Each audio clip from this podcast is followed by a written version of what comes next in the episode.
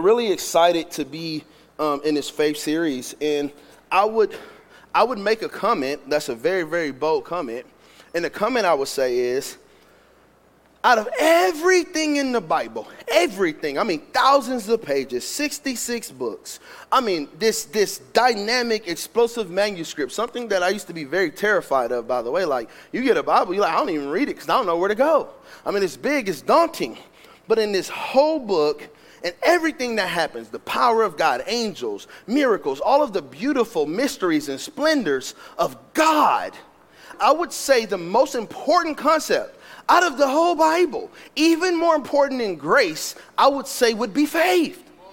It would be the most important thing. Like, if you did not get this thing, I think you would just forfeit everything. You would veto all of the promises of God. But if you would just get this one thing, this faith thing, if you would understand it, if you would unpack it, if you would walk in it, I believe your life would be changed. I believe you would never be the same. I believe your families would be strengthened. I believe your kids would be strengthened. I believe everything changes and you would be captivated by the splendor and the power of God if you comprehended faith. And let me tell you how powerful faith is. You can't even be saved without faith. That you're not saved by your works. However, you have to believe. If you don't believe in God, and if you don't believe who He says He is, and if you don't believe He's the Son of God that died for your sins, if you do not believe, you cannot be saved. That faith is the only way you can actually partner with God. When you when you worship, when you pray, when you have faith in God, those are the ways you partner with heaven. That's all God gave you. In other words, faith is the currency of heaven. You can't spend nothing, you can't buy nothing, you can't get anything in the kingdom of God without faith. It is everything. It's the most important thing. It's the biggest thing. And the sad part about it is many of us don't have it. We don't have faith. And what happens is there's so many different ways we display not having faith. One way we display not having faith is you have the person, this is signs and wonders person. And there's nothing wrong with signs and wonders. I've seen signs and wonders, but we try to provoke God, like, well, God move, or God heal this person, or God make this miracle, or God do this impossible thing that only you can do. And we try to probe God and try to make God do what we think He should do in a supernatural way to prove to us His existence. But God says it doesn't work like that. He said, He that comes to me must first must first. And here is the dependency of the believer. You are the result of God. God made the first move, and the first move he made was creating you. He actually made the second move because he sent Jesus to redeem you, and now the move is on you. The play is on you, and you have to respond by believing. And there's many in this church that's not experiencing God, that's not experiencing the power, that's living broken, that don't know God, that's disconnected. And you're like, what do I need to do? You have to respond. You have to respond. In other words, faith won't work if you don't. And what works your faith is your belief. So, church, I want you to get something and I want you to get it clear you have to untap faith. You have to grow your faith. You have to expand your faith because you will not make it as a believer. Without faith, you will not make it. So you got to figure this thing out, church. So my prayer for you today is I'm going to preach a very simple message, but my prayer for you is that you would respond with faith. You would have faith. You would gather faith. You would gather it. Now, now, let me give you a couple faith blockers before I jump into my sermon. One of the things that block your faith is your sight. Do you know that your flesh is contrary to the Spirit of God? It's opposed to the Spirit of God. Everything in your physical body is fighting and declaring war against faith the way you think, the things you hear, the things you see, the places you go, the people you talk to. The Bible says the whole world is under the sway of the wicked one. And everything is designed to pull you out of the presence and out of the power and out of the glory of God. And you got to say, no, I'm going to walk by faith and I'm going to trust God in spite. I'm going to believe God even when I can't trace God. And when you do that, friends, you will see the power and the manifestation of God. I got a story I would like to share and I'll jump into my word. But um, I think this was probably around Wednesday, Wednesday or Thursday. I could be messing up the days. Around Wednesday or Thursday, I was talking to God earlier in the day, and I felt like God told me that somebody in our church couldn't pay their car note. I just feel like the Lord spoke to me and He said they can't pay the car note. Now, before I dig into this, here's what you got to understand faith isn't just designed to get you a blessing, faith is designed to make you a blessing. It's not just designed to get you one, it's designed to make you one. And the reason why some of you guys aren't seeing your blessing is because the Bible says when you give, it shall be given unto you. And there are some things God can't give unto you because you're not giving. And the reason why you're not giving is because you're not hearing and you don't have faith if you can't hear because faith comes by hearing and hearing the word of God.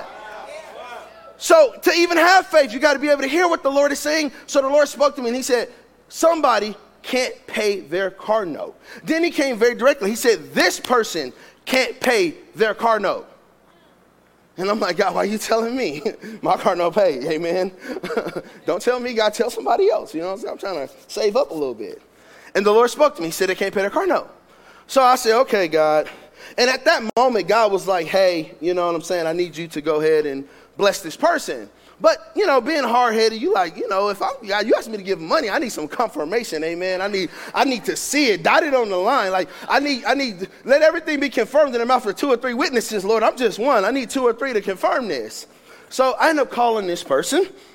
And I was like, hey, you know, what's going on in life and stuff like that? Is everything good? You know, have you been able to, you know, pay your car note? I just kind of asked.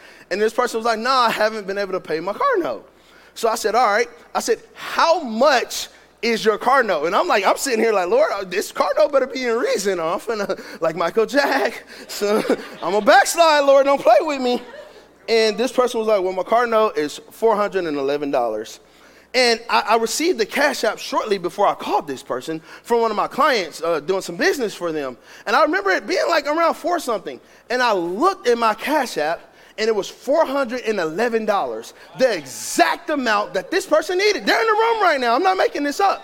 The exact amount. The crazier part of this is, before I was talking to them about their car note, we was actually talking about Hebrews 11 because I preached Hebrews 11 last Sunday.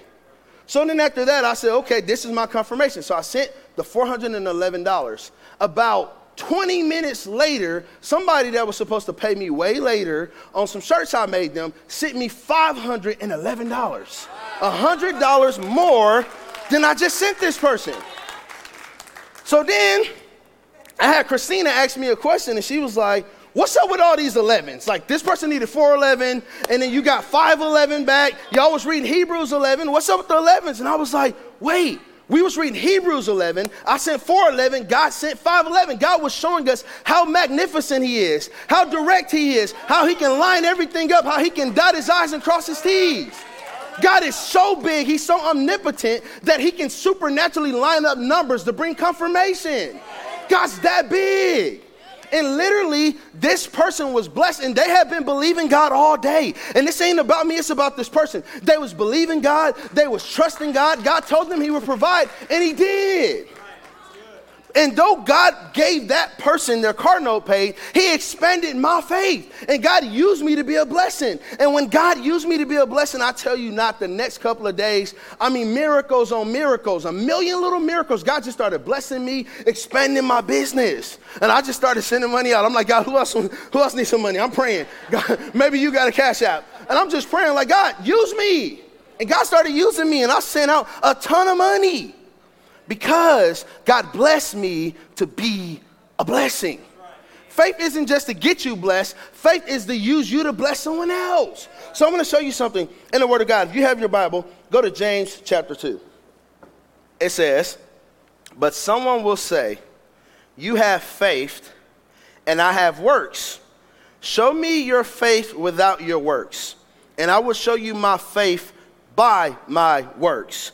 You believe that there is one God, you do well. Even the demons believe and tremble. Wait, wait, let me stop right here. Some of you guys think you have faith because you believe in God.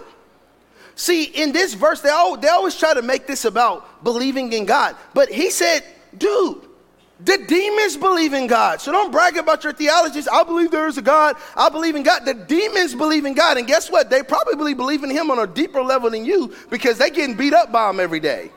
So the demons believe in God. So God is saying, belief ain't enough. Faith isn't belief. So many times we say faith is belief. Faith is not just belief. Belief is natural, faith is supernatural. it's not just belief. Even the demons believe and tremble. But do you want to know, oh foolish man, that faith without works is dead? If your faith don't work, the Bible says you have dead faith. Your faith isn't alive, it's dead, it needs a resurrection. And the proof of alive faith is works. Now, you're not saved by works, at least no man should boast, but your faith should have works. Watch this. It says, Was not Abraham our father justified by works? When he offered Isaac, his son, on the altar, do you see that faith was working together with his works? And by his works, faith was made perfect. Let's break this down, church. Let's break this down. The Bible says faith without works are dead. In other words, it's dead, it's not alive, it's not potent, it doesn't exist. And the Bible says proof of faith is works. Your works is the proof of faith. Now, your works doesn't make faith. God ain't doing anything for you because of your works. You're not saved by your works. You're not being blessed by your works. God is not just responding to your works. Your works is just physical proof that faith exists. It's just physical proof. In other words, if you say you have faith and don't work, that's dead faith. That's lying faith. Because the true essence of faith is action. You cannot have faith without having action. You cannot have faith without having action. If you have faith, it will always require and pull out action. Faith moves, faith believes, faith responds. And God is saying right here, everybody that had faith, there was a work attached to it. And if you look at every miracle in the Bible, every miracle had instructions. Mary said something so powerful to the people when Jesus was at the wedding when they ran out of wine.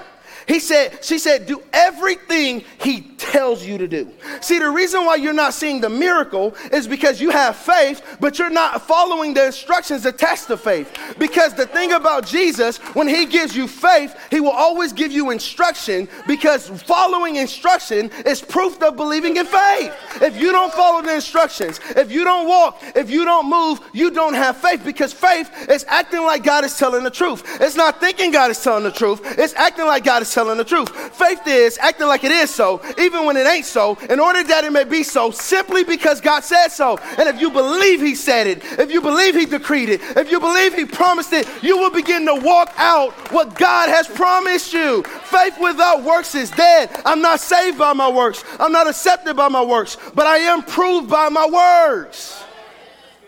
And God says, if you truly believe me, you will move you would move. You will move, you will move, and your movement will begin to activate God because the truth of faith. See, here's the difference between belief and faith. See, belief means I can sit and believe. See, faith is actually an action word. You can't just sit and have faith. You can sit and believe, but you have to move in faith. In other words, if you're sitting and not moving, that's not faith, that's belief. But if you have faith, you would move in the things of God, move in the ways of God, move in the power of God, move with the hand of God.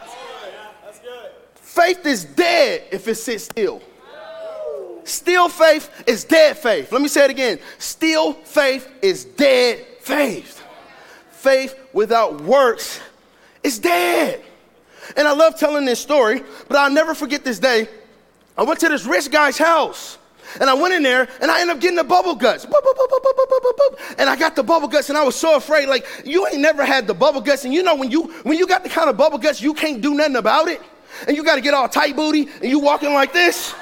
I had those. And if I just spread it my legs, the deposit was gonna be made.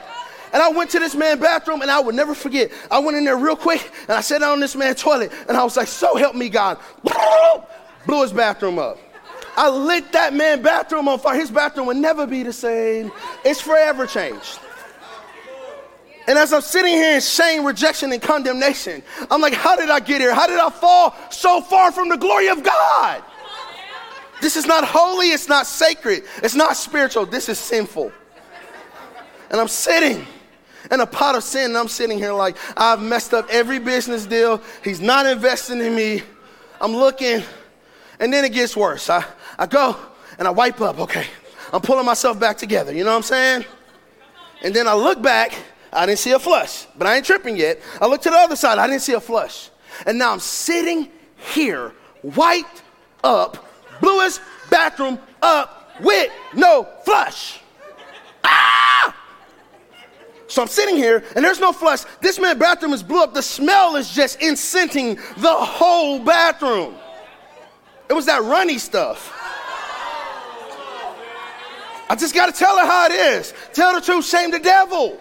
And I'm sitting here in sin and in condemnation because I can't flush the toilet. So at that point, I'm a pretty crafty guy. So I said, There's a window. If I jump out this window, I can go and run in my car and escape.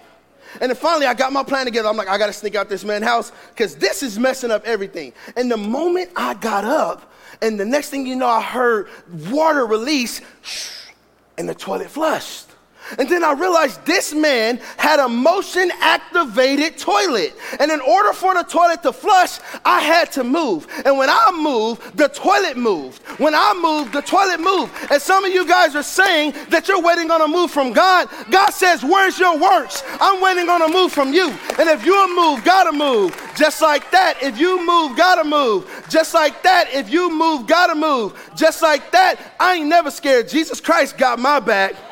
And God is saying that if you would move in faith, God is saying when He speaks a word to you, if you will walk in that word, when God said if you pray for your son every day, He will know the Lord. Quit waiting. Quit looking at his behavior. Quit looking who he's hanging out with. Begin to pray every day, every morning, every night, and watch God bring your son back to Christ. You got to believe God. You got to believe. Some of you guys, God is asking to start a business. And you're saying, well, I don't have the money for the business. I'm gonna just sit and wait on God. God said, Have you found the land? Have you talked to the manufacturers? Have you begin to work this thing out? Because as you begin to walk in faith, what God promised begins to materialize. And the problem with faith that we don't like is it's not hocus pocus. It's not abracadabra. It's not that God just makes something out of nothing and it appears. The Bible says God wants to take you from glory to glory to glory to glory. In other words, God is saying, when I call you to do something, I may just give you a small piece of it. When God called me to be in ministry church, the first thing the Lord gave me was a couple people, young and dumb. I'm sorry, y'all, I love y'all. Little young, dumb things. I'm like, Lord, how you gonna give me some young, dumb things and call me to change the city?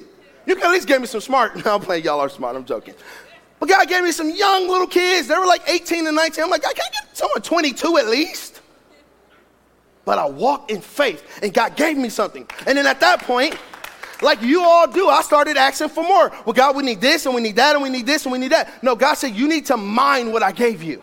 You need to cultivate what I gave you. You need to develop what I gave you. You need to pour into what I gave you.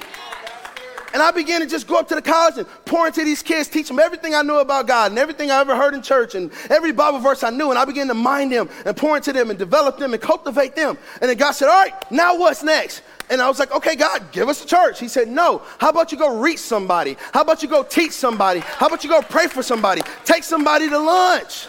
And then I did that on that step. And then step by step, God would be faithful. And He would release just enough to fulfill the step.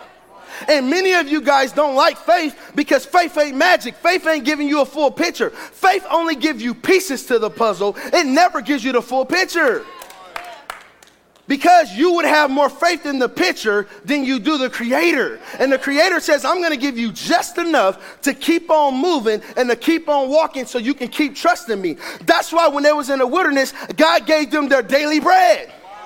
And he gave them their daily bread because he knew humanity. They wanted to go store bread for the month so they can have their little security, so they can be undependent on God. And God said, I'm not giving you no security. No, I'm going to give you daily bread. Every morning you're going to have to trust me. Every day you're going to have to trust me. Every step of the way you're going to have to trust me. God says, My promises are attached to my person. And if you want the promise, step by step by step, you're going to have to walk steadfast with the person. So, my question for you is, church, what do you not have because God didn't give you enough? What do you not have because God didn't meet your mission statement? What do you not have because your story don't look like someone else's story? So what are you being lazy in that you should be crazy in because it's not going the way you want it to go? God's called me to have a ministry. You won't even talk to your coworkers. God's called me to reach people. Your kids ain't even saved. How you gonna save the world and your kids running from Jesus? God is saying, You got it twisted. God is saying, I've given you everything for this season around you. And the reason you're in this same spot is because I am waiting for you at the last place of instruction. When Jesus was at the wedding, he said, Fill the water pots. If they didn't, they would have never seen water turn into wine. What water pots are you not filling that's stopping Jesus from turning your life from dirty water to purified wine? Because without God, we can't, but without us, God won't. Without God, we can't do it, but without us, God won't do it. And every miracle has instructions attached to it. Every single one. Do you know if Moses would have never stretched out his stick, the sea would have never parted? Every miracle required somebody to walk out something and you don't want to walk out nothing. You don't want no troubles. The moment it get hard, you start thinking it's not God. It's this is hard. This is uncomfortable. This ain't fair. This ain't God. Oh, church, it is God because God is going to give you a faith and God is going to make it work. And I love to say it this way God's going to make your faith work out. He's going to put some resistance on the other side of your faith, and you're going to have to work out. You're going to have to push through. You're going to have to fight through. You're going to have to pray through, and you're going to have to push through to get to that next level of what God is calling you to get to. Faith without works are dead. Now, works doesn't authenticate faith, works just proves faith. The response to faith is work. So God is just saying, see, God, God isn't saying, hey, I'm, requ- I'm requiring you to have works. God is saying that works is your proof that you have faith.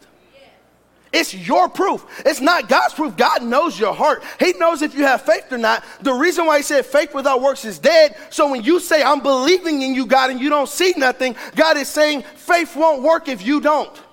Faith won't work if you don't. Because if you truly have faith, my word is going to send you to work. Let me say it again. My word is going to send you to work. And let me prove it. Because God even said, a man that doesn't work shouldn't eat.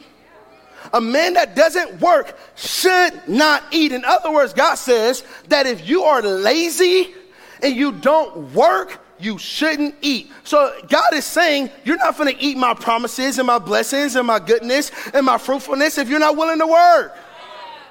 Faith won't work if you don't. And if you want working faith, you have to work your faith. If you want work in faith, you have to work your faith. So, what area in your life, what do you believe in God for? What are you trusting God? Is it money? Is it, is, do you need to provide for your kids? Do you need to pay for their college? Is it a ministry? Is it a business? What are you trusting God for? And are you working it to the fullest with all you got?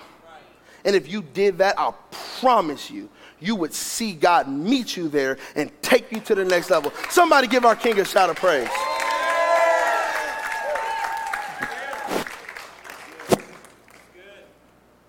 I'm gonna, I'm gonna, I'm gonna give you an illustration. If you have your Bibles, go to Genesis chapter 22. Genesis chapter 22. I'm gonna move a little fast. I'm almost out of time. Genesis chapter 22. is the first book in the Bible. Read about Abraham, the father of faith.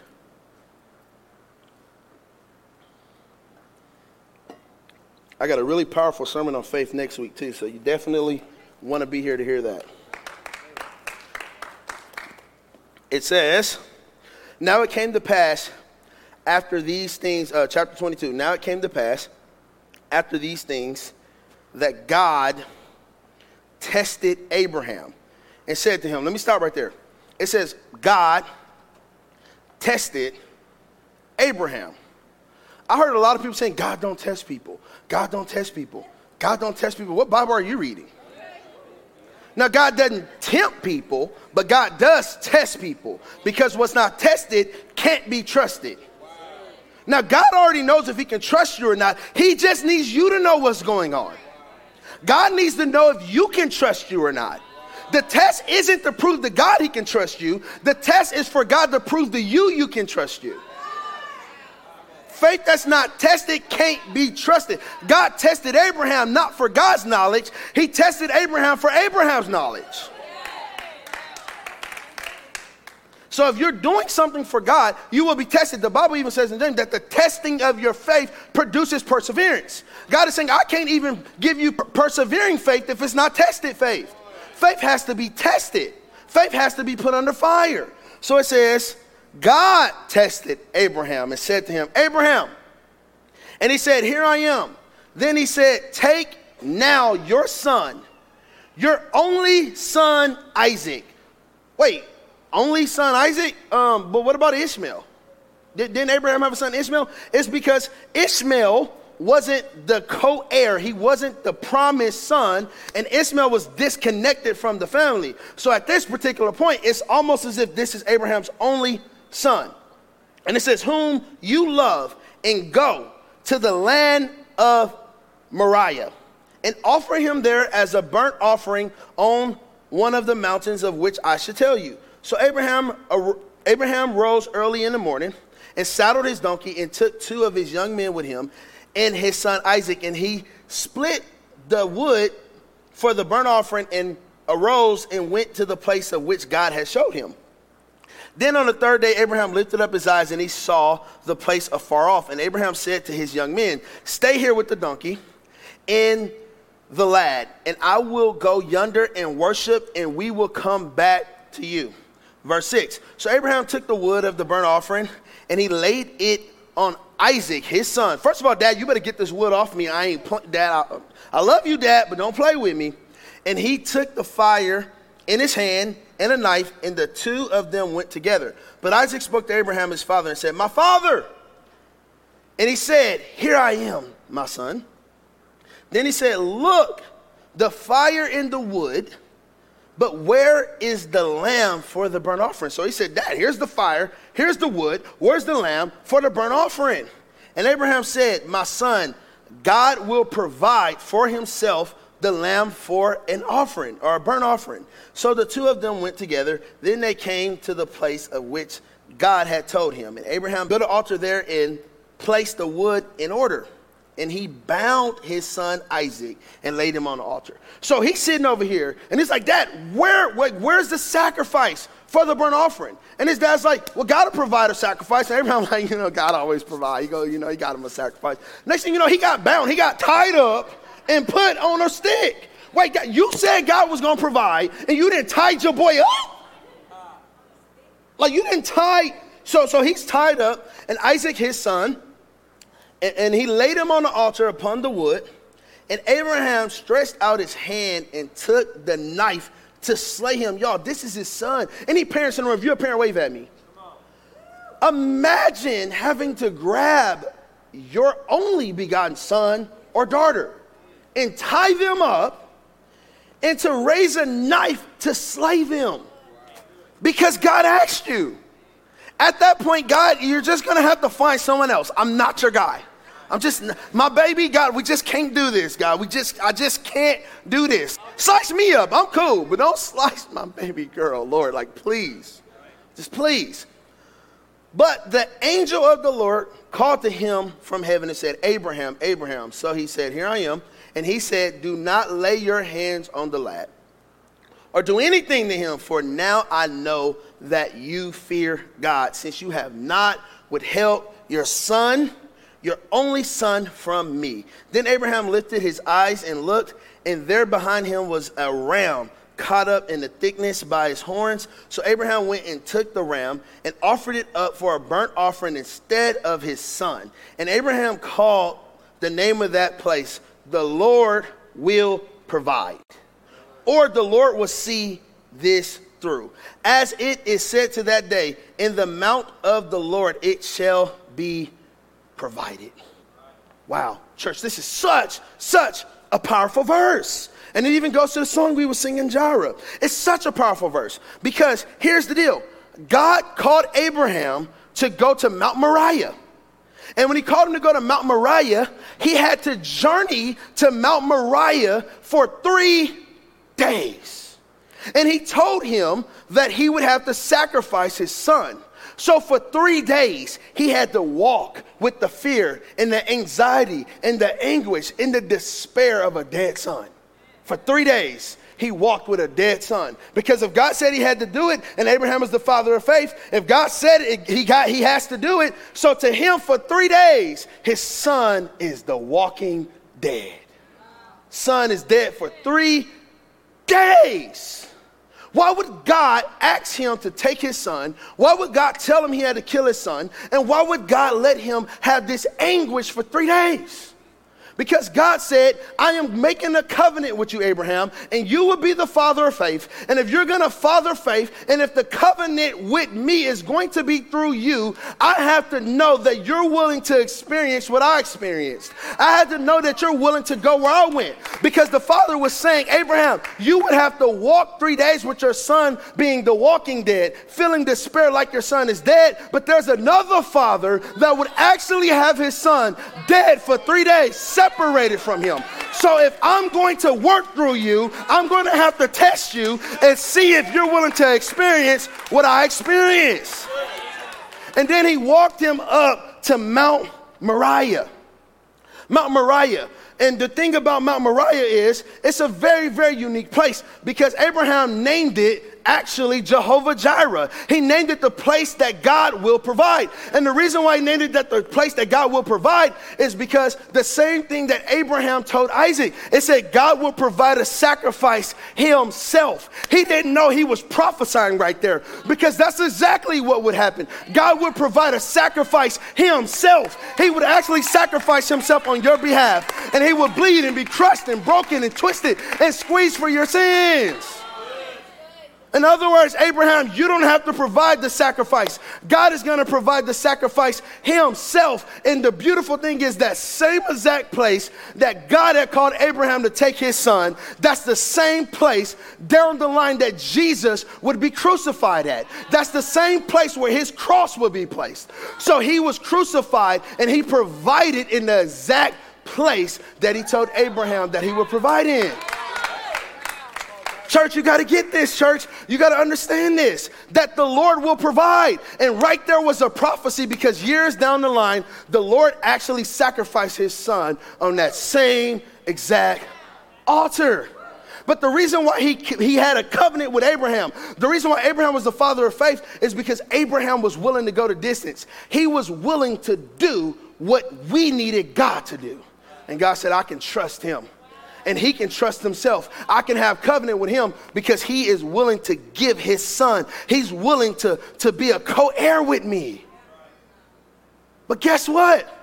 If God wanted to do that through Abraham, why couldn't God just say, Abraham, Abraham, I want to make a covenant with you? Why did he make him travel three days, tie his son up, bound him, and pull a knife to his neck? Because if faith don't work, faith is dead. If faith don't work, faith is dead. Because if he truly believed God, he'll do it. It wasn't him doing it that got him the covenant, it was the proof of the covenant by him doing it. My question for you is, church, what are you not doing? What instructions have God given you that you're not following? Because right here we clearly see that the blessing of Abraham is by faith, but God required him to travel for three days. He had to bring animals. He brought two servants. He brought his son. He had to tie him up. He had to go up to Mount Moriah and he had to hold a knife to his throat. And then God intervened. Of course, God wasn't going to let anything happen. But look at the working of Abraham's faith. But let me tell you something, friends. You can always work your faith because it's not by your works, it's not by your strength, it's not by your faith. Jehovah Jireh, the Lord will provide. He will provide for your family, He will provide for the business, He will provide for the ministry, He will provide for whatever He's asking you to do. It's not your strength, it's not your might, it's not your wisdom. It is the Lord's provision. Jehovah Jireh, my great provider. Come on, somebody, shout, my great provider. Come on, shout my great provider. If you believe God is a provider, give him a five second praise break. Come on, somebody.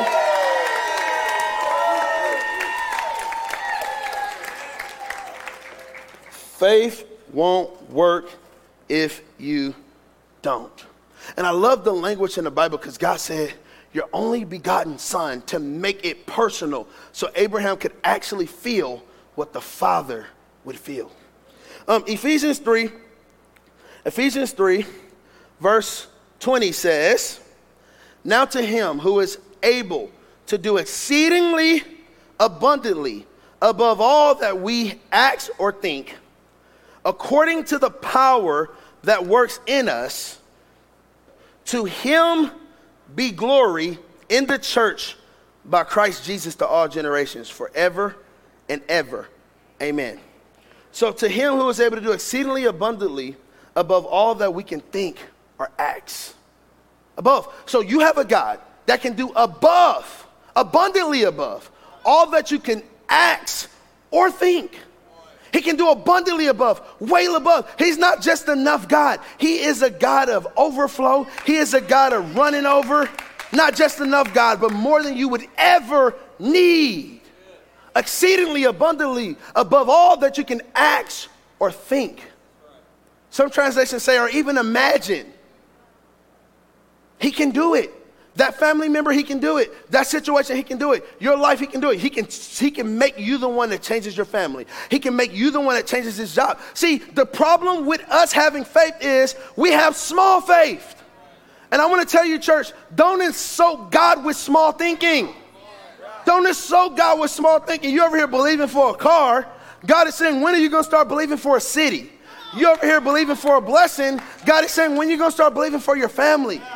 when you're going to believe for your job to be reached. God is saying, Don't insult me with small thinking because I'm able to do exceedingly and abundantly above all you can ask, think, or imagine. I can do it abundantly, way above. You can't even fathom what I can do. Look at the galaxies, look at the Milky Ways. That's just a piece of my splendor. But the most important part of the verse is it said, according to this power. This power. This power. Now, my question for you is not do you have power on the inside of you? Because the Bible says when the Holy Spirit comes upon us, He would baptize us in fire. There would be a power. Acts 1 and 8 says the Holy Spirit will put power inside of you, power will come upon you. So, my question is not, do you have power? My question is, is the power working? Is the power working? Because it said God can do exceedingly and abundantly above all you can ask or think according to this power working in us.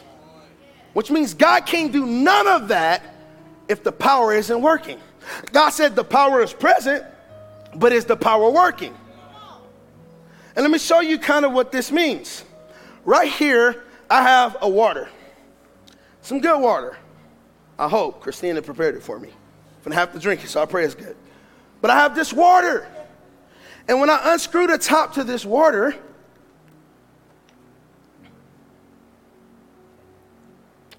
and drink it, guess what it tastes like? Water. the only problem is this water is full of sugar. And if you would look close at the bottom of my bottle, you would see that this water is packed with sugar.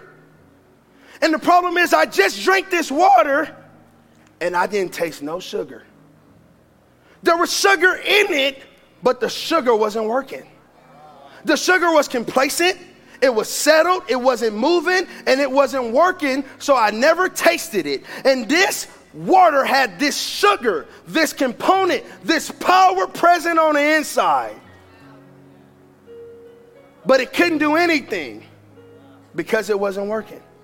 And many of you guys, it's like this bottle of water. You have the Holy Spirit and power on the inside of you. You have the mighty one, the Holy One, the one that can change everything. All miracle power. The Bible says this is dunamis power, which means dynamite power, explosive power, and it also means potential power which means that if it's not working, though it has unlimited potential, nothing happens. And this has the potential to be sugar water, but it will never be sugar water until it starts working. And you have this power of the Holy Ghost inside of you, but nothing's happening in your life because this power in you isn't working. How do you get the power to start working? You got to shake up the Holy Spirit on the inside of you. You got to stir the Holy Ghost on the inside of you. And if you will begin to shake it up, if you will begin to stir it up, stir up the gift of God on the inside of you. Stir, stir up the salvation that God has given you, the passion for the lost, everything that God is calling you to do. Begin to stir it up on the inside of you. And I promise, if I open this water now, I can taste the sugar. I can taste it potent. Why? Because the power is working. My question, church, is the power of the Holy Ghost working inside of you? Are you shaking it up? Or are you sitting complacent? According to this power working in us, you can have power and it not be working. So, my question is how do you shake up the power? You shake up the power with action. You shake up the power with moving. You shake up the power with works. And as you begin to trust God and believe God and you begin to work, Peter stepped out the boat before he could walk on water. No, no, no. Water didn't come and get Peter out the boat. Peter stepped out. Then he can walk on water. He said, Lord, if it be you, bid me to come. And Jesus said, Come. He walked and the water held him. Why? Because the moment he walked, he began to stir up the power on the inside of him. I'm telling you right now, church, when you walk in what God has asked you to walk in, and you begin to work in what God has called you to work in, you start shaking the power of God inside of you. He said, To him who is able to do abundantly and exceedingly above all we can ask and think or imagine, according to this power, there wasn't a period there. This power working in us. You can have power and then not be working. And how do you make power work? How do you make power work? It's the same way in your house. You have power, electricity. It's all over your house. But guess what? If you don't hit the light switch, you can have power and it not work. If you don't turn on the remote control on the TV, you can have power and it not work. If you don't turn the faucet, you can have power and it not work because power is the response to work. So, church, I just want you to know God has anointed you with power. Are you willing to work?